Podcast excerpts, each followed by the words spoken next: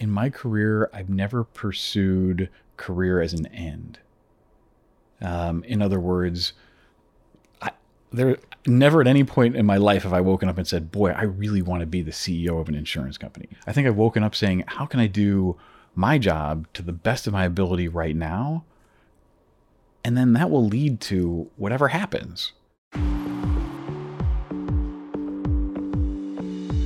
Welcome to Undiscussed, the show where we talk about things Christians should talk about, but often don't.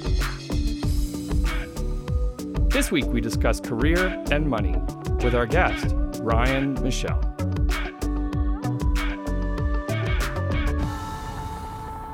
Well, welcome to Undiscussed. I'm Eric. And I'm Patrick. And uh, this is a show where we talk about the things that Christians should talk about, but don't necessarily. Yeah, and that doesn't mean that uh, the topics we talk about are like you know you've never heard them spoken of before. Maybe sometimes in your church people talk about it. Uh, maybe you've never heard anyone talk about it. But overall no matter what um, like circle of christianity you're in there are certain things that your circle probably doesn't talk about uh, very often. So we're trying to cover a wide range of those topics. Or, or maybe even just as much as they should and in the end, all we're hoping to really do is to start that conversation or keep that conversation going. And so if this podcast can can help you by spurring a conversation on with your friends or, or people in your community, that that's awesome and that's what we're looking for yeah um, we're not trying to close the book on the dis- these discussions or we're not experts um, as by now you're probably clearly fully aware we just like to talk about things and we want to give a platform for those things to be talked about uh, more openly and with less stigma i guess you could say Today, we're joined by Ryan Michel, and uh, we are definitely in good hands with him. He got the pun there uh, because Ryan is president and CEO of Allstate Canada. Yep, and uh, we're really excited to have him here. Ryan, thank you for joining us on the show. Thanks, Eric. Thanks, Pat, for having me. Yeah, it's great to talk to you here. So, um, the topic we're, we're discussing today, uh, a little bit of column A, a little bit of column B of money and vocation. And uh, money is a topic that I think uh, a lot of people um, feel like we don't talk about enough and maybe don't necessarily want to talk about themselves. Uh, do you find that that's true for you too? Oh, for sure. I mean, I definitely think there's something in this culture and the way we're wired that talking about money means something more than just spending money. It means talking about our values and our heart. And uh, that always touches on a bit of a nerve for people, right? Like there's a there's a big disclosure part there, so it's not easy. Yeah, it was definitely one of the, the top things that people mentioned when actually I went online, I went to a forum and I, I put I put in what do you wish Christians would talk more about? And it was in a Christianity forum. And funnily enough, the top one was usury. Is that how you pronounce that? and I was like usury. I mean, should I know that how to pronounce that? Is that how you that is how you pronounce it. It's like interest, and it's basically how credit card companies make their money. Yeah, and right. I was like, this was the most upvoted. So not only did this guy suggest it, but many people backed him up, and it pushed well, that question wow. to the top. And I'm like, well, I guess I could translate that to money in general, and maybe talk about it on the show. It's a, it's a fun word, if yeah. nothing else. yeah, for sure. But uh, before we dive into that topic, maybe we could learn a little bit about you, like your background, where you come from, education, all those sorts of things. Sure. Uh, originally, I'm from the Chicago area, actually, uh, from down in the States. And uh, my family and I moved here about eight years ago uh, to Toronto. Uh, and uh, it was with the job, job change. And, um, you know, if you go back a little ways, I went to university in the States at a small school outside Chicago. And my first role was working for Allstate as an actuary, if you know what that means. Anybody know what actuary means? statistical analysis of bad things happening. That's pretty good. Yeah, yeah, risk analysis, right? And uh, and my role was I started at Allstate, uh, was figuring out what are the probabilities that people are going to get in a car accident and how much is that going to cost, and then translating that into uh, what prices do people pay for auto insurance on a on an annual basis. Is that something you wanted to get into, or did it kind of just end up that way? I mean, I'm sure it's interesting to lots of people. I'm sure someone wants to get into that. You would be amazed at how many people I meet at work that wanted to get into auto insurance. No, that very very few people get an insurance uh, because that's been the love of their life and their dream, and uh, I am no exception. Uh, in fact, uh, if I go back to those university days, my last year university, I got engaged uh, to who is now my wife, and uh, with like four months to go before I graduate, I said, "Wow, I'm getting married. I probably should get a job." That's good advice. Was, and I, that meant a lot to my in-laws as well. So Oh, yeah, yeah. my wife still had another six months to go of school, and um, when I was out interviewing uh, for positions, most of the ones I interviewed for were were traveling. Uh, in fact, all of them except for this one at Allstate, there were consulting type roles, and I'd be gone four or five days a week. And I said, you know what? I'm getting married. Probably not the best route to go. Uh, and so I picked the local option. Uh, and I said, you know what? This is not a good way to start my uh, my marriage if I'm going to be traveling. So let me pick something local. I'm not going to have to move around. Uh, and honestly, that's how I I chose the gig.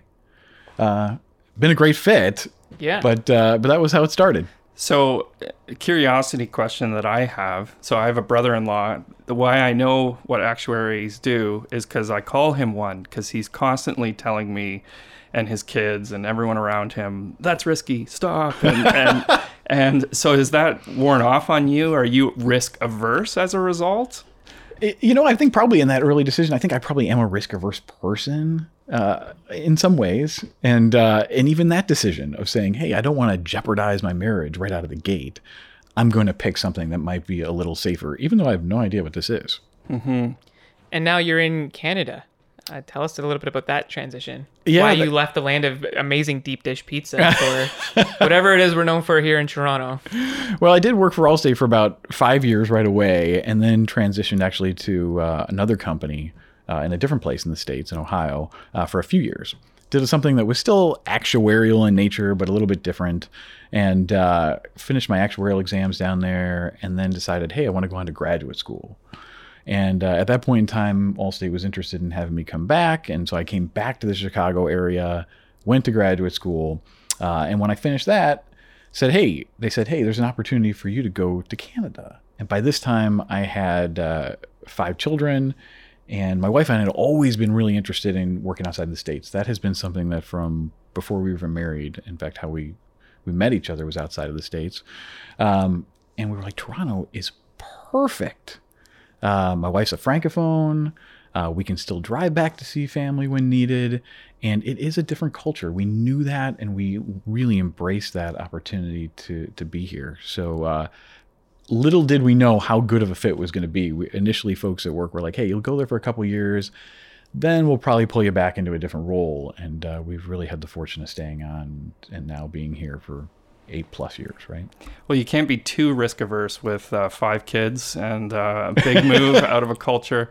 What's taking up a lot of your time right now? What did, what are the big things for you? I mean, obviously children and family, but uh, Yeah. Um, well, work is always hopping. The kids are always hopping too. We actually did just get as a family a puppy. oh yeah, So Pat loves to talk about puppies. So you guys are Oh man, this has been great. For the last couple of months, I just keep gushing at work about how I'm a new parent and how I can relate to all of the parents who actually have real human babies.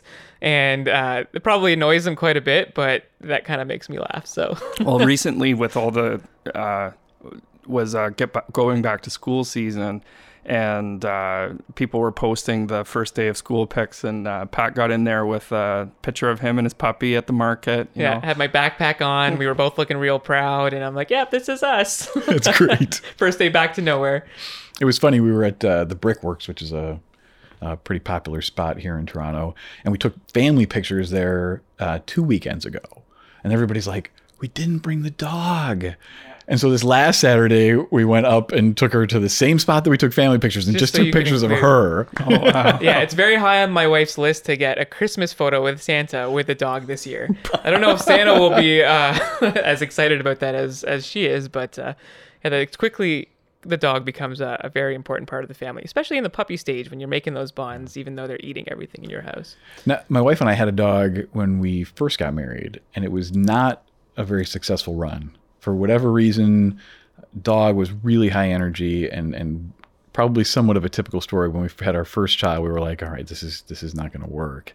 Um, and so we were recently, I was recently walking around the block with one of my youngest kids. I have twins that are the youngest, and he's like, "You know what, Dad? I'm really glad that you and Mom had Tucker way back then." I said, "Really? Why?" He's like, "Yeah, because all those mistakes you guys made, you- you're now you're now going to learn from them now that we have Via." Experience. yeah. Wow, wise, was- wise beyond his years. That was pretty good for a Yeah, ten-year-old that's boy. Yeah. More insight than I had getting my dog. I'm like, I should have learned not to have one after the first one that we had as a family. Yeah. There you go. So you've touched a bit on career and, and how you kind of moved around from Chicago area to Ohio and now here.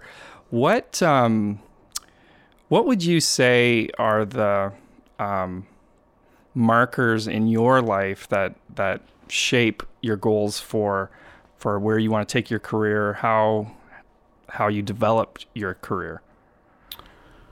Yeah, that's a great question. You know, I think, uh, and this ties back to the money question a little bit too, but when you acknowledge God as the giver of all things, right? Giver of your talents, giver of your time, giver of your resources, including money, um, that colors all of your decision making. And I think about that from a career perspective in that, all right, I tried to prioritize him first in the job that I took. I think about how I use my time at work. I think about how I use my skills and try to ma- marry those things up and saying, I'm going to give the very best of what I've got for whatever God you desire, right? Understanding that there's a foundation of values that He has for my life. And I simply have to live into those. And so for me, the career pursuit is really not so different than pursuing what God wants for me to its very fullest. So do do you see uh, any contradiction between uh, pursuing success in your career, pursuing um, like advancement, and all of those things? Climbing and- the corporate ladder and the Christian life. yeah, like are are those things dichotomous, or is there a way to marry them together? Yeah, it, it, that's a really good question because I think the question is what is the means and what is the end a little bit, right? Uh, in my career, I've never pursued career as an end. Um, in other words, I, there never at any point in my life have I woken up and said, "Boy, I really want to be the CEO of an insurance company." That has never happened. Um, I've never said I want to be number one on the totem pole. That just hasn't been an aspiration of mine. I think I've woken up saying, how can I do my job to the best of my ability right now? And then that will lead to whatever happens. Um, and, and I can say that with all sincerity, you know, coming to Canada, there were actually folks that advised me, why do you want to do that?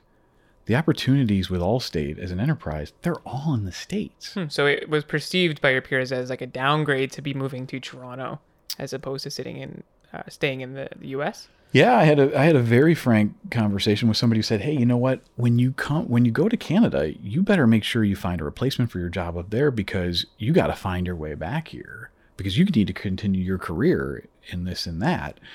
And uh, I I didn't see it that way at all. I said, "Hey, you know what? Here's a great opportunity for me to learn, for me to participate uh, and advance a part of the organization." uh, that other folks feel like I can add value to, and I'm going to add as much value as I can there and let that take care of itself. Um, and when I came to Canada, I should specify too that I didn't come in this role as, as CEO here. Yeah, I was like, how can CEO of uh, an entire be a downgrade? But Yeah, yeah, yeah. When I first came up, I was leading part of our insurance product organization, and it wasn't an actuarial role. It was a little bit broader than that, but it wasn't a CEO. Uh, and the expectation would be that I would take my experience and lead a different part of the product organization, perhaps in the in the United States. Uh, but I've loved it here, and I contributed well, and I learned more about the Canadian operation, and, and that eventually led to me able to to lead here. But that was not my aspiration. So, what were some of the things that actually did lead to you um, becoming a CEO? I mean, I, people are, are often groomed, right, to to become a CEO of a company. Someone takes them under their wing. Is that how it worked for you? Yeah, for me, I think it's been um, uh, there has been a bit of grooming. I've been fortunate to have folks who I have worked for and with who have seen my curiosity, uh, and and I'll lead it. Uh, you know, this is advice that I give folks who start out uh, at Allstate: is always be curious and want to learn. Uh, that that is to me the number one thing. We don't know everything. I don't know everything. I rely on other people to know a ton of things because I'm never going to be the expert in everything. But I'm always curious. So I spend a lot of my days just asking questions. What was it like interacting with the customer? Or what's getting in your way? Or what could we do differently in your particular area? Um, so asking questions and being curious is number one. Uh, number two is think about learning what your boss is learning right? Because he's got a whole different vantage, vantage and perspective. I may know a whole lot about pricing auto insurance, but you know what? He may know more about marketing auto insurance, and he needs to figure out how to connect marketing with my pricing. Or how do I settle claims? And he's got to connect that whole thing. And if I can learn more about what he or she is trying to figure out, then that's going to help me become a better business person. And so I've always tried to just learn. And then if I'm also very cognizant of learning what uh, what my boss or what the manager learns, then I'm going to learn more about the business in general. And so that's been something that I think is just naturally. I haven't didn't set out to do that, but naturally has helped me grow my career. Yeah, I want to ask you about something that you mentioned uh, earlier about having the mindset of uh, God being like the giver of all these good gifts and you being a steward, um, and just recognizing that you know it's just a blessing from God to have all that we have. I know there's probably a lot of people who are going to be listening to this who really have like a lot of ambition and drive, and uh, feel like even as Christians maybe that it's not wrong to you know have pride in what you've done and accomplished and even feel like no i've worked hard for what i like what i've got. I've even heard non-christians say like oh like if you, when you give like glory to god you're like removing any any you know hard work and effort that you put into it because it's all it's all about um, like what god did regardless. But can you ha- can you strike a healthy balance as a christian of like having that huge career ambition and drive to to do better to excel uh, while also having that humble spirit of of knowing that God, um, you know, worked through you. Yeah, and I I think recently I've read a couple of books by a guy named uh, Andy Crouch who. Um, boy, I really enjoy his perspective on, on some of these things. But one of them I read recently was around playing God, and it was around power. And a theme that he tends to come back to is God is a creative God, and He's imbued in us as humans the ability to create. And it's not to create for the sake of creating, although there's value there, but we create to make the world a better place. When I go to Allstate, I think about what kind of things can we provide for people that they can't do on their own? And how can we do it better and better and better? And the end for me isn't, oh, I can become CEO or I can lead this many people, but it's, can I be in a position where I can change people's experience? Um, you know, I'll, I'll, give you an example. And this is not to be a plug for Allstate, but that's okay. Many people think about Allstate as an insurance company, and that's true. Uh, we provide insurance, but more broadly than that, we protect people, and we also want to be part of preventing calamities from hitting their lives. You know, when a tornado hits their town, we show up with teddy bears, and then we have money and we have connections to help rebuild their homes. That's a fantastic thing. But there's also opportunities for us to say, hey, how can we better build and protect your home from even suffering the consequences of some of these severe windstorms that come through? And we can do that better than anybody because we've studied the effects of windstorms. We know how to rebuild homes. And so, how can we continue to add value and create value that, you know, helps people manage the personal risks in their lives. And I get excited about that, even though that sounds strange, because the the average person probably isn't thinking about that day to day, and because we have expertise that we can add. Um, and if we can do it better, then great. That creates a better business, right? That's a beautiful thing. Yeah, I resonate with that. Was it the the book Culture Making? Culture Making was one I read too. Yeah, it was a great one. Yeah, I, I gleaned a lot of those similar uh, ideas from that book too, just from the idea of like creativity not being limited to like creative fields. Like as image bearers of God, we are inherently creative, and we should lean into that. And it's great to hear like, how you can do that as uh, as like an actuary or someone who works in Allstate, just to be just a creative individual and bringing good things into other people's lives. Yeah, businesses create value. You know, and I love commerce. I love business, and there are times when there are um, value extracting businesses, right? They're like, hey, how can we suck money from consumers or a, a process? And then there's other times when it's a value creation. And you think about some of the beautiful things, and I'll, I'll plug some other companies. I think about like the Ubers of the world. They're like, wow, we can make transportation easier, more efficient, uh, less cars on the road potentially. Who knows? That's a beautiful innovation that has added a ton of value to people's lives. Um, and so there's a there's a beauty there in the way that people can create and innovate that I think uh, if you're participating in that, that's a lot of fun, right? Mm-hmm. And for me, that's a lot of fun because you're thinking about innovative and new ways to do things, even if it might seem as mundane as insurance, even though that's uh, not so mundane to me. I, I wonder, um, those are a lot of the positive sides. I wonder maybe a bit about the shadow side. Um, when I think about career, often it's a struggle for people. It can be an idol or uh, it's something they set up in their lives that they, you know, sacrifice family or time or, or uh, too much. Uh, it becomes kind of a God thing in their life, not just a good thing. And I wonder if you could comment on uh, your experience with that, how you see that around you, and and kind of some of that. Yeah, definitely. And, and I would say even with the best of intentions, um, I certainly have fallen prey prey to those. You know, I think about I, I mentioned earlier that I came back and I went to graduate school. Well, the time that I spent between work and graduate school, which was part time, that consumed a ton of my life back then. Uh, and it was at the cost of a lot of the things that my wife probably needed for me with so many young kids that we had. And we have that discussion. And there are times when things get unbalanced. There's no doubt about it. Uh, and i've got to keep myself on check to say is this just for a season or are you enslaved to an idol of achievement uh, in your life? Um, and even though i know what god desires of me uh, it's it's easy to get off kilter how do you tell the difference in your experience of um, like thinking either something's a season or it might be like a, a, a habit in your life or like an idol in your life that's manifesting and actually will never go away. I think a lot of us think, yo, it's a season for now, it'll pass, and then it never does. How do you tell those apart in your experience? Oh, yeah. I think it's easy. You know, our hearts are sinful. I think it's easy for us to fool ourselves. And so I think because of that, you need to have you need to be surrounded by a few different things. One is uh, certainly understanding what God desires. And I, I mentioned books like Andy Crouch is a good one. Reading the scripture, reading biblically based books to make you pause and think about what is it that your heart really desires versus what it's acting on its desires. And then I think something besides having good input for your lives, also thinking about input from a people perspective and community. Like I'm really fortunate to have actually a number of friends from university who I get together with uh, annually.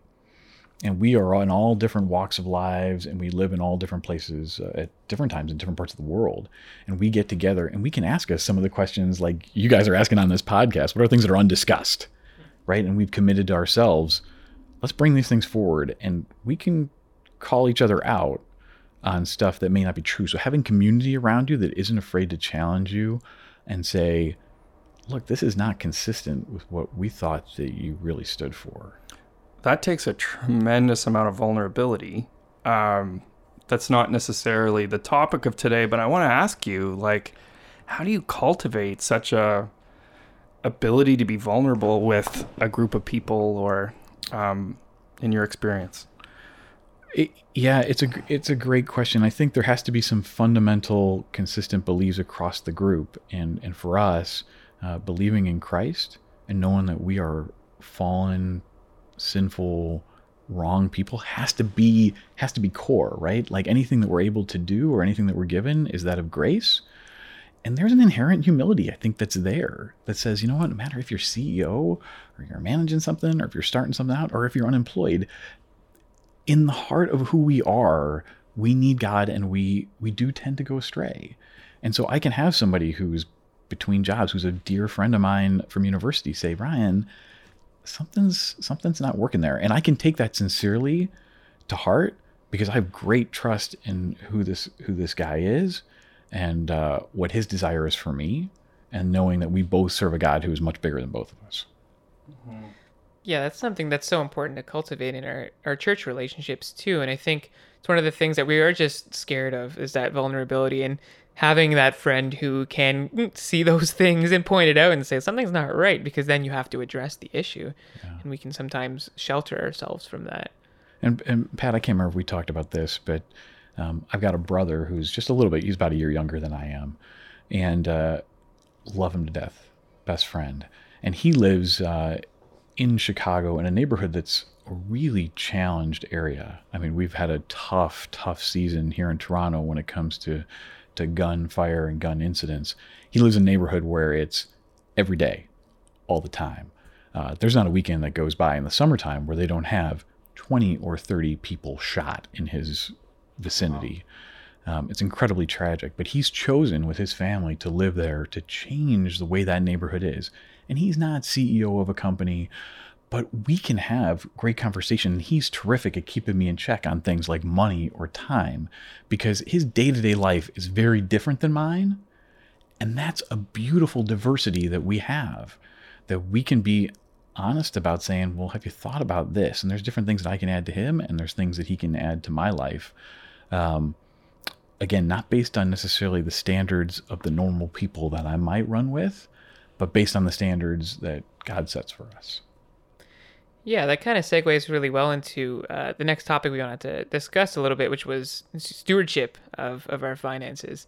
And that topic has always uh, kind of weighed heavy on me because I, I, I resonate when I read, um, you know, the story of uh, Jesus speaking to the rich man about how it's harder for yeah, a camel to enter through the eye of a needle than to enter the gates of heaven. And I'm like, first of all, that's just hilarious. Picturing that, uh, a lot of a lot of humor in that example. Secondly, he's talking to me, like he's talking directly to me because I probably have the amount of of wealth as similar to that man that he's speaking of, relatively speaking. I mean, I did some calculations. We are like by no means like I'm in ministry and my wife's in social work. Like we're not in lucrative careers financially, but we're we earn in like the top four or five percent globally. So there's this burden that I have like no matter how much I give, like should I be giving more? What should I be? How should I be living within my means in a way that's glorifying God? Should I be legalistic about giving a certain amount of money, or should I just tell myself that I'll just do it at any opportunity?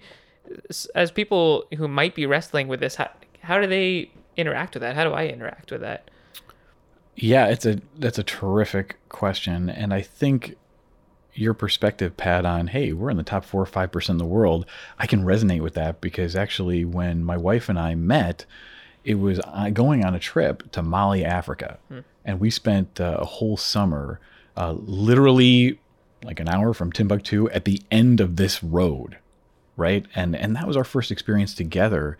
And when I think about wealth, and I think about money, I'm like, let's get real here on on what we have versus the 99% of the world. Um, and how do we think about money and how do we think about resources, maybe even more generally, um, in that context, right? And you you'd have to be sitting back and kidding yourself if you didn't think, you know, God gave you the opportunity to earn whatever you've earned because He put you here in North America. He put you here in Canada and he didn't put you in Mali, Africa 20 years ago where no one could even conceive of a cell phone at that point in time, right? And they just kind of knew Chicago and Michael Jordan, and that was about it. And uh, and so he's given you the ability to develop the resources that you have, whether it's through where you grew up or the educational opportunities you've had or the situation you live in right here and right now. Um, as I hear you say that, I think uh, two. Uh, I think of two things.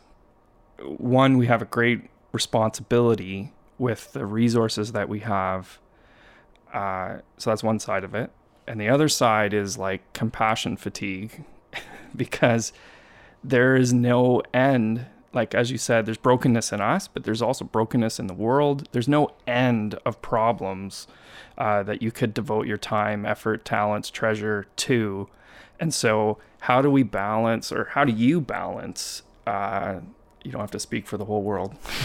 Phew. How do, how do you balance between uh, stewarding resources and being responsible with like you just you just can't do it all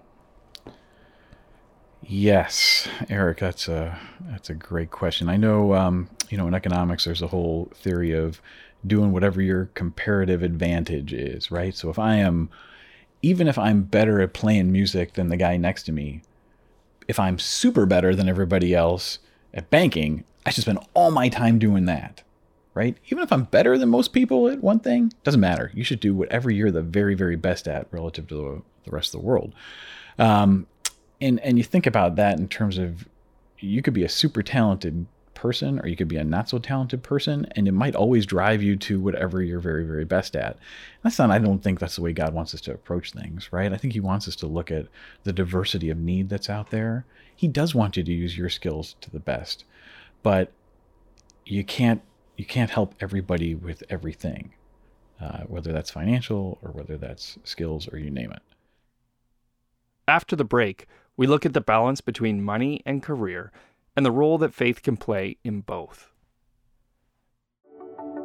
Today's episode is brought to you by Next. Hey, Pat, do you remember your first day of university? Yeah, it- was kind of a blur though. I mean, I feel like I jumped into a sea of school spirit, social clubs, face paint, and I didn't know how to swim. It was actually super exciting and overwhelming at the same time. I remember distinctly the moment my parents' green Windstar van door closed and they officially left me alone to sink or swim. Living in residence with a roommate who I would soon discover hated me, with no friends and no foggy idea how I was going to make it. I mean, I really struggled in my faith that year, and it wasn't until second year that I got hooked into a community of Christians that I really started to flourish. Yeah, I think I prefer my experience to yours. I, um, I do too. Yeah, yours sounds kind of sucky. Yeah, it was. If I had to go back in time, I would certainly try to figure that community piece out before the fateful van door closed. Next is an initiative from Power to Change that exists to make that post secondary transition a little less sucky by helping you find your next community. Get it? Next? Next Uh, community? Oh, yeah, Yeah, that's good, eh?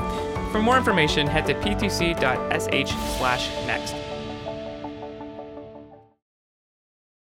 I'd like to maybe take one step back because I feel like maybe the the shift to that and maybe just talk about the connection between money and career because I think for most people that is the whole thing. They pursue a career or they pursue a lifestyle that dictates a certain uh, path for their life, and so money and career go hand in hand. Um, what would you say is your experience with that and with your coworkers and with people in the echelons of CEO? I don't know many CEOs, but uh, maybe you could comment on that. Yeah, it's interesting, right? Because I've always looked at targeting a lifestyle first based on what I think God desires for, for me and, and for us as a family. And then whatever happens in the career side is is different. If it is if it enables us to fund different things, it doesn't necessarily fund our lifestyle. Um, it gives us the opportunity to, to, to give differently or, or to invest differently in, in from from God's perspective. Um, but it's interesting because my wife and I have talked. We talked about when we came from Chicago to here. Like Toronto's a really expensive place to live, right? Even from Chicago standards. Wow. Um, and and recently we we bought a house here. We're like, well, what kind of home should we buy? And we kind of said, well, it should probably be similar to whatever we lived in in Chicago. It's it's not over the top. Um, it's in a in a decent neighborhood, but I don't. We, we didn't aim on. I need to live where every other CEO lives, and I don't need to belong to every club that whatever CEO lives in. Right? Even if I could do that, that's not what our goal is. Right? We want to be part of a community, and that's not the community that we necessarily want to be part of. That's not necessarily the community that we feel like God's called us to. Um, so you know, we drive average cars, and our kids do fairly average things, and uh, you know, we have five kids, so we're not globetrotting either uh, as a family. We usually take car trips. Uh, you know, like I said, we took the train to Quebec City not so long ago, for example, and that's uh, pretty normal stuff. Um, and and we've kind of planned our lives that way and uh, and that's a really good thing because uh, you know I mentioned coming to Toronto. The only way we could afford to to buy a home here is if we kind of lived in a way that was successfully saving up and and investing and giving at the same time. I can tell you've been in Toronto for a while just by the way you pronounce it. There you go.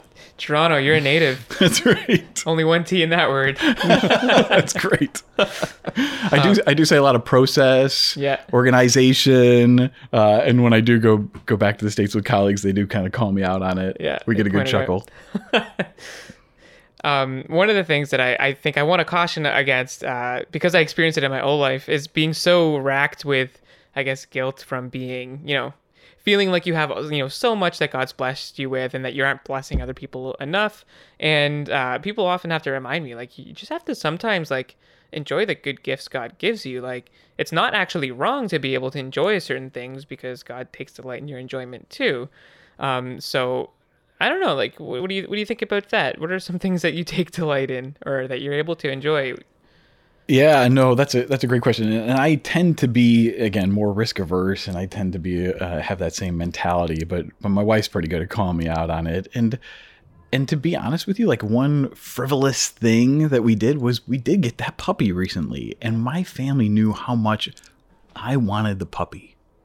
Right? They're like, and people are like, why do you want a puppy? Don't you have a busy enough life? Don't you have a busy enough thing? And I was like, you know what?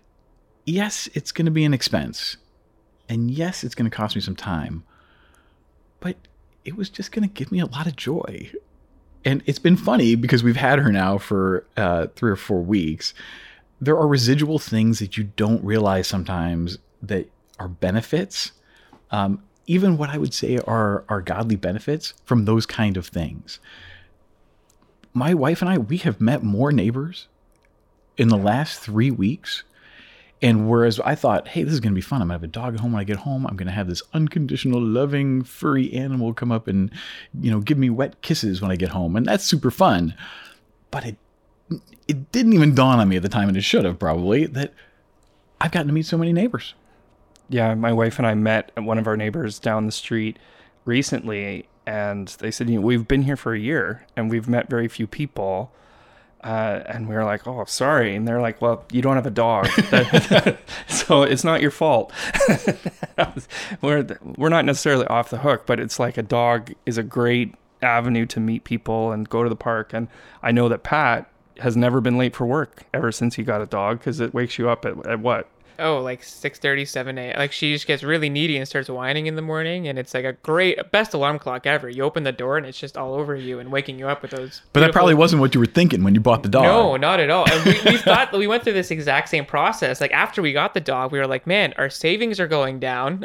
Uh, we are like lose it like a, a, lot of the things that we own are like getting either eaten or like peed on or you yeah. know it's just like life is harder. And to many of our friends it's like what is like why would you do this to yourself? Like it's not even like a human. Like you, you don't even get the benefit of like turning it into an you know a, a, an adult that's a productive member of society. But then you know we we sit down and we think about it and we're like we wouldn't go back because the the the weird like amount of joy that we get from just like playing with this dog like having excuses to go out for a walk uh, just me and my wife and the dog mm-hmm. like work on something together train something together and like just this like silly stupid unconditional love that this dog just gives you every day when you come home from work there's just something like such a pure joy out of it and we've kind of been learning to just not feel as guilty about like oh we're putting all this money into our dog uh, rather than giving it to you know x y or, or z.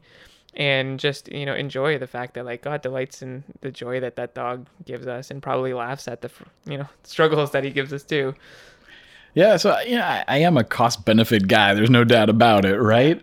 But um but i do think over time god has taught me you don't see the big picture ryan. You know there you don't necessarily see what kind of joy that you might be able to be providing others when when you're able to kind of bless yourself with some of these things. And I don't make it a habit all the time, but um, but I've probably been a little less serious than I probably have been over the years recently, and uh, I've seen the benefits.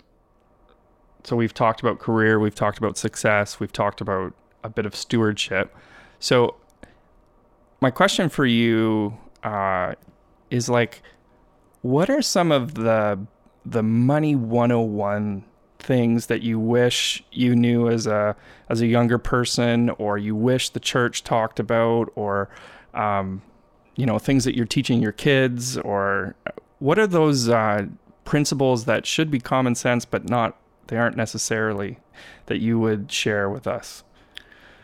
Yeah, you know, um, and this is a mathematical thing, uh, but the time value of money right? Uh, people who spend first and then figure out how they're going to pay for it, they're going to end up paying a whole lot more than they think think they were paying for. You know, there's businesses based on credit and uh, distressed credit and the whole bit, and it's and it's ugly. So, um, at the very minimum, uh, have buy stuff you can afford. like it sounds to me that sounds really dumb, but uh, at the very core, buy what you can afford.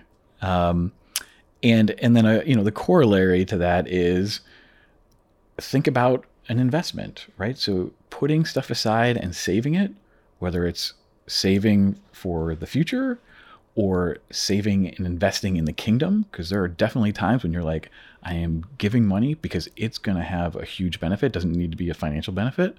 Um, but saving money that grows is a huge benefit too. So that whole time value of money thing, don't spend more than you can and saving it for a later day or knowing how you're going to pay for stuff in the future is is just enormous. Because uh, I just see so many people go off track. You know, we are talking about risk, insurance, the risk thing. Uh, well, I think about people's financial risks that they face and how much of it I see is self-imposed, and that really makes me sad. Uh, when I think about our, our kids, uh, I've been reading a number of books recently. There are some psychology books that are out there.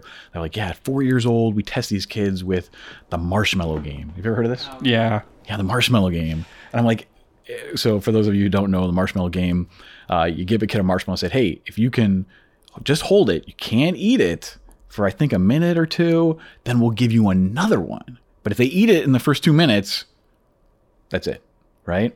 And apparently, if a kid's able to hold out and get the two marshmallows, that's gonna that's the best signal of their future success.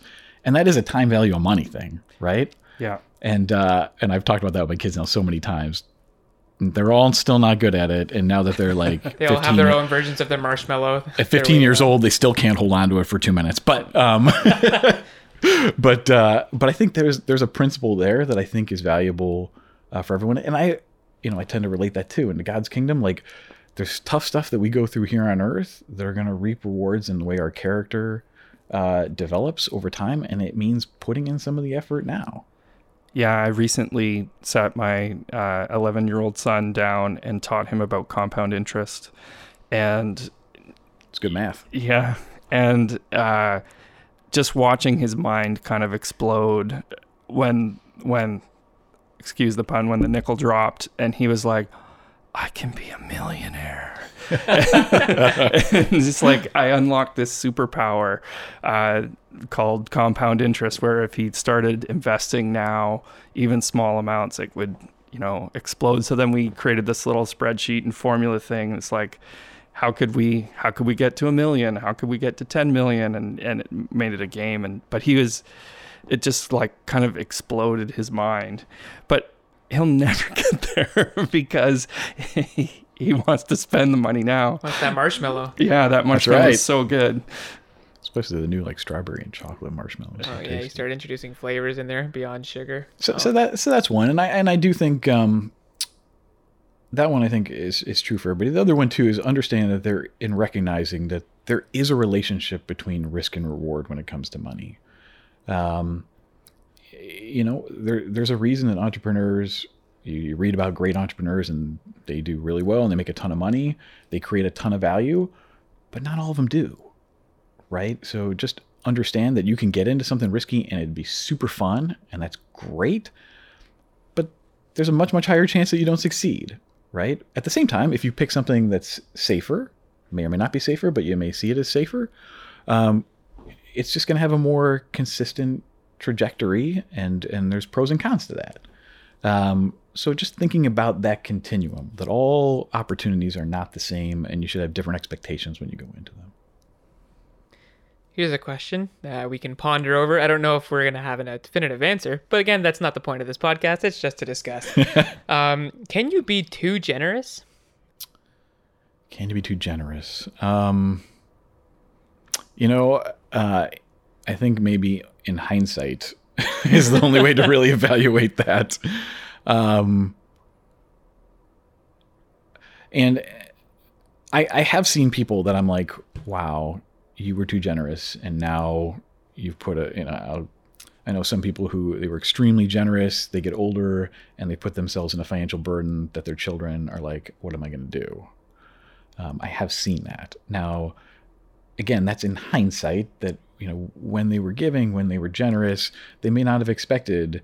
Uh, you know the market to drop like it did back in 2008 or, or whenever right so it's hard to really tell with that question um, in general i would say no you can't be too generous because I just think our inclination is to be so selfish that if we can bias ourselves to being generous, we're probably maybe hitting the right mark. Yeah, if you can try and swing the pendulum the other way, you might end up in the middle. Yeah. Yeah. So I, I just think mentally, that's probably the attitude we need to have. Yeah, that's that's wise. I I think too with my own finances, I'm more likely to skim off the top mm-hmm. and give what I feel to be generous uh, of that rather than uh, I forget someone someone wise obviously told me that like unless it kind of like kind of hurts a little like is it really generous like unless you're sacrificing something to yep. give how like how generous are you actually being and that always makes me think like okay if I'm just giving out of excess then like i'm probably just doing it to feel good. But if I'm if I'm giving and it actually causes me to like you know reassess or sacrifice or look at things differently then that's uh, that's a little bit of a good indicator even just like personally in your own heart is if you're being like generous. I think one of the things for me uh, being in a a ministry role for a not-for-profit Christian organization raising support for my uh, salary that has taught me so much about money and financial security and giving and all of those sorts of things. I have an, had a tremendous education in uh, doing that, and it has shaped my view of money. Uh, obviously, not everyone is going to go into a financial supported role. What are some principles or exercises that you would suggest that people like how do you how do you go through so there's the School of Hard Knocks.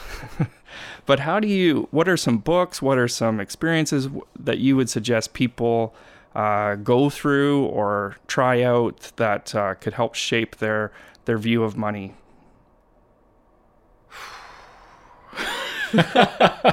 I don't know. That's a great, that's a great question. Um, like, are there any books that, that really shaped your view of money?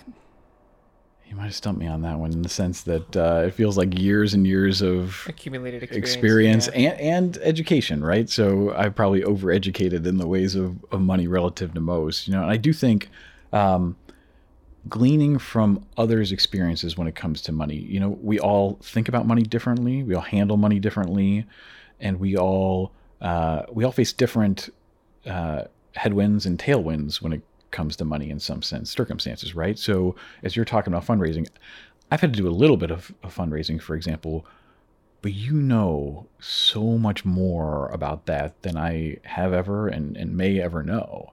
And that kind of an element of, of faith and confidence that there will be provision, um, learning that vicariously through others is, is huge, right? I do remember um, back when I was in university, I had like a, a day where I got to visit different career sites.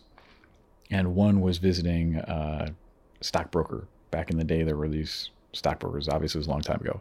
Um, and he was telling me how he managed people's money. And I had no idea about that career. And I was like, wow, so you make money just telling people what to buy and then they just do it. They just tell you to do that. I was like, wow. So just learn and and that taught me about what people valued, how he ended up managing money, and, and so that was um, just learning vicariously. And you'll see, even learning about industries, like I talked about distress distressed loans.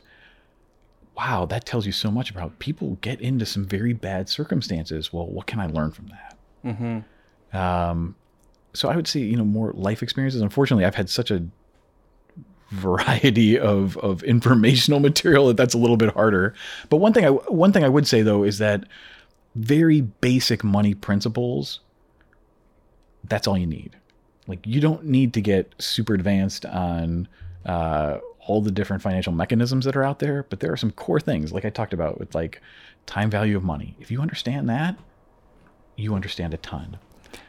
Yeah, I, I'll plug a book uh, that that really shaped my view of money. It's called Money, Possessions, and Eternity by Randy Alcorn. It's pretty thick. His goal in writing the book was to create the textbook for Christian worldview on money, and in, in my personal opinion, I think he's done it. And uh, I try to recommend it to people. But uh, so there you go. If you I'll check it out. uh, it's it's dense, but uh, you seem like a guy who who might uh, not be scared of some dense reading. I can do it. So one of the things that we uh, like to talk about on Undiscussed is, you know, sometimes we have uh, uh, deficiencies as a, as a church body or as a, a Christian community, and um, for for the amount that Jesus talks about money, we almost inversely don't talk about it, uh, and and we avoid it, and it's kind of a cultural thing too. Like just in the West, like nobody does. It's not just you know Christians by any means. It's in culture. It's just rude. Hey, how much do you make? Like that's offensive to most people how do we constructively and in a culturally sensitive way begin to be better as Christians um, in just talking about money more openly, being like holding each other more accountable, encouraging other? Where do we start?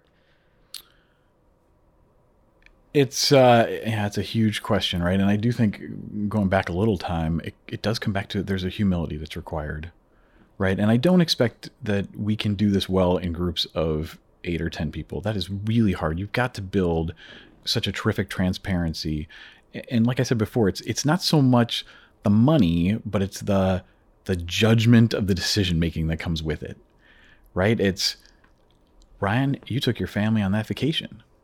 I can't believe you did that. Right? And and the fear that we have that we are being being judged uh, on a standard that may or may not be fair or they may not have all the insight, right? So that's it's that's the part, it's the decision making part, not so much the money part. Does that make any sense? Yeah, for sure. Like I I know that um, I have a friend who was also in ministry, and you know, you look at his Facebook, and he's got all these pictures of all these trips and vacations that he's gone on, and and I've struggled with jealousy, and I'm like, how do you afford that on a ministry salary, blah blah blah, and like, I, but we're good friends, so I like you know confessed my envy of his trips and stuff, and he's like. I've had people bless me and give me vacations or so it, it's taught me you can't judge where someone else is getting the money or how they're using their money or uh, just because they have a big fancy job doesn't mean that they're not giving lots and those sorts of things. But that's a great example of a one-on-one conversation where y- you know his heart and he knows your heart. Yeah. Right. I talked to my brother earlier. My brother understands we're in different economic circles right now, but if he came to me and said, "Hey, I don't understand why you're doing that," I wouldn't see it as judging me so much as he's looking out to make sure that am I really listening to what God says, right? He's not he's not um he he is testing my use of money only to understand have I considered what God desires best for my life. Uh and, and vice versa, right? He would take that from from me as well. So we'd be talking about money, but really it's in each other's best interest not to condemn. Right. Does that does that help? Yeah, yeah, absolutely. I mean, I think a lot of times about how like money in my own life, uh, like tends to help corrupt me. Like the more the more that I have expendably, that like the more that I'm focused on it, and that I I want to keep from losing it. To use my dog as an analogy, sometimes like we, my wife had wanted this like beautiful blue couch. She never wants anything in life. Like she never asked for anything. And after we got married and we moved into a house that could fit a couch, um, or a, a apartment that could fit a couch, we were like, okay, you know what? Like, you, we're gonna get this couch, and it's a beautiful, nice blue couch. And my dog spilt like stuff all over it, and kind of ruined it. We're like, man, we wish we didn't have nice things that we loved because now they get ruined, and like it brings more stress into our lives. But just thinking about how even uh, just the the potential for I guess corruption in our hearts that money has, even in the way that we look at other people's money and just judge what Yeah. other people are doing. It's the same thing that's happened when people are judging what we do with our money, and I've battled against that too of just seeing like you're in ministry, like how can you afford all this stuff, and trying to stop thinking about that and start thinking about okay, well, how am I actually handling my money and my finances appropriately, and maybe redirect that back to myself and I, I find for me as well, there, there are times that I'm like, God, you know, it'd be really awesome to win the lottery, and I, I'd actually have to play it in order to win it. So I guess I'll never will. But Don't play. It's not. It's not worth it. The odds are not with you. risk averse. yeah. spoken from a true actuarial guy. Um, but uh, you know, just thinking, you know, God, you know, you could totally bless me with all this money, and that would solve all my problems, and and so on. And I, I keep coming back to. I actually have been freed up of so many problems by not having a lot of money. And I don't have to worry about it because I don't have any. and like, I, you know, Jesus says the love of money is the root of all kinds of evil. And I just think, how many woes and sorrows have I been spared because God has put me in, in a ministry position where, you know, I don't have tons of money. And so then I, I there's not as much opportunity to corrupt my heart. I, I'm a bit of a, a glutton for, for pleasure and, and pleasurable experience. I love food. I love, you know, going out and having fun with my friends. And so I'm just like, what would money do to me if I got, you know, a couple million dollars in the bank? What would happen to my character, my soul? That it scares me, you know. And so, uh, yeah, I, I just think that uh, God knows what's best for me. And so, and that's a, that's a great overriding principle, right? To be be content. Always challenge yourself, I think, but be content with what He's given you. Yeah, yeah. I think a principle that's stuck in my mind for a long time ever ever since I uh, I heard about it is just the idea that we've been blessed to bless others. Like you were mm-hmm. saying earlier about we were born in Canada not because God was like, "Oh, you deserve a better life than they do," like, you know, somewhere else where they don't enjoy a lot of the same comforts. But no, we're because we've been blessed with this, we are now like called to bless others with it. And I think of the, even in terms of the gospel, like when we receive the gospel, it's not like we're we are not called called to hoard it to ourselves and just say like, "Oh no, no, it's mine now, not for you." It's given to us so that it can continue to work through us into other people's lives. And i try to think about that similarly in terms of our like the things that we've been given like whether it's a home like i've been blessed with a like um, a place where people can come over and, and stay and like we can give them opportunity like a place to rest or a place to just eat and feel comfortable. And this same thing with with money is that if we've we have this money we should be able to to bless others with it. So trying to just like run that over in my mind has kind of helped, but I'm fighting over this internal sin of still wanting to like be comfortable and, you know, love the things in my life just despite my convictions to do otherwise. comfort's a myth.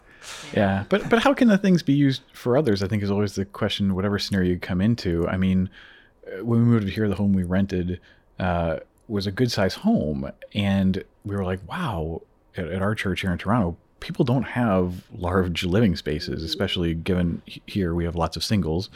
Um, and we said we should be hosting as much as we can because this is not our home. We have an opportunity to have, have rented it, but what an what a gift it can be to the community. So how can we use it to host people? Right now we're um, we're doing some renovations on our home, but we were really saddened when, when there was a big fire here in Toronto and a, like about fifteen hundred people lost their lost their place to live, and we're like, ah, our first, my wife's first thought, I won't credit myself, is, darn, I wish we had space that we could have people stay here, but we don't have it yet. But it's regardless if it's money, if it's stuff that the money's purchased, how can you think about using that uh, and think first about using that for, for other people?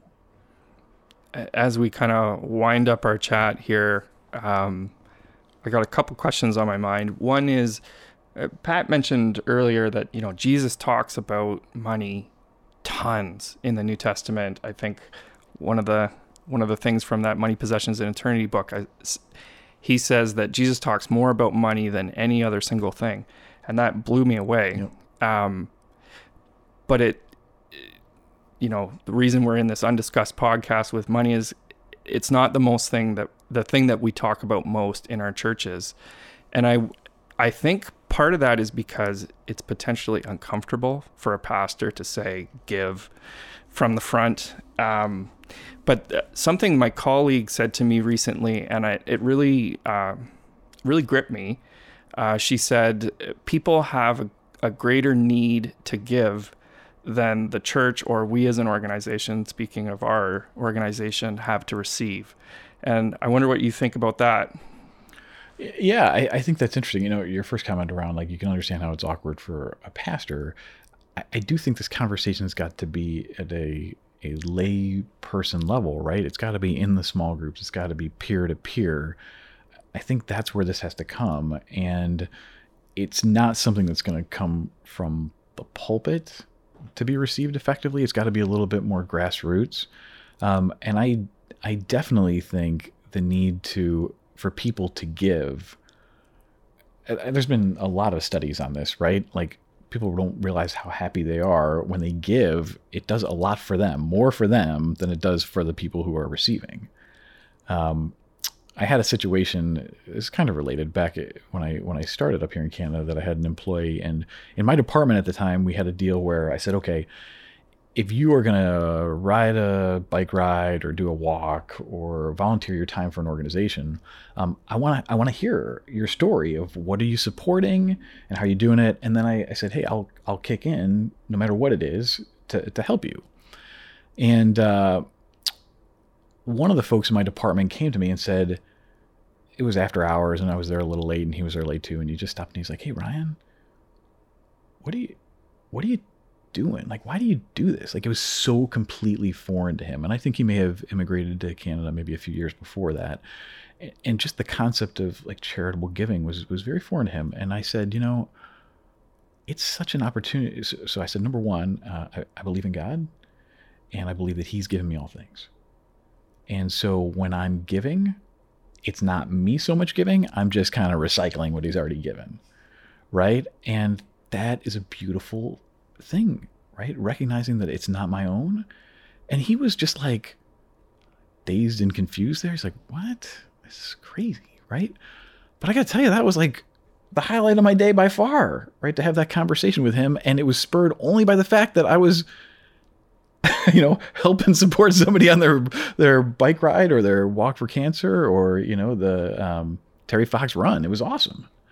Um, so the opportunity for us to give can spur some of those stories too about our faith. Mm. And I think that's that's dynamite. Yeah, there's opportunity in the fact that giving is countercultural to so many people. And when you actually live that out, people have to pause and say, What is going on? Like why would you do this? Well, it's our, our practice to give our guests the final word, the last word. Um, and so I wonder if there's anything that you'd love to share with the listeners, to young people listening, or to people who are just, you know, kind of checking us out? And just make sure it's really good and super memorable. uh, well, I would I would say a couple things. One, um, every, everybody is a person, right? And and I think no matter where you are in your career, realize that people who are above you, below you, next to you on the street, we're all made in the image of God we all eat, breathe, and sleep, right? And we, regardless of how much money that you make or the talents that you've been given or the resources that you have, honoring people and listening to people is so important. I know there's many people that come to me and they're like, uh, they assume like I'm like a smart guy or something, but I really have so much more to learn from them. And I think just recognizing that we, we make these kind of fake plateaus of people, uh, but under God, we're we're all the same, or maybe even inverted, right? Um, so that would just be one thing. Challenge yourself to reach out to somebody who may not be in your same stratus and pick their pick their brains, right? Diversity makes us so different. And I, you know, talking about money, interacting with people who are of a different socioeconomic perspective as you are, or have a different background on money, is an awesome way to challenge uh, challenge yourself. Um, and then, yeah, the, the last thing I'd say is what I think I love what you guys are doing around Undiscussed because everybody needs a community where they can bring topics to each other that aren't getting discussed somewhere else. I mentioned the guys from university. I mentioned my brother. Um, you're bringing the topics in a podcast forum, but everybody needs a community where this can get hashed out for real in their lives. Not just bring the topics, but how how can it change their hearts? So uh, yeah, I thank you guys for for bringing this to the table. It's been a pleasure uh, interviewing you. It's a great opportunity to hear what you have to say on the topic of money, and we love uh, discussing the undiscussed. So this has been uh, quite the pleasure.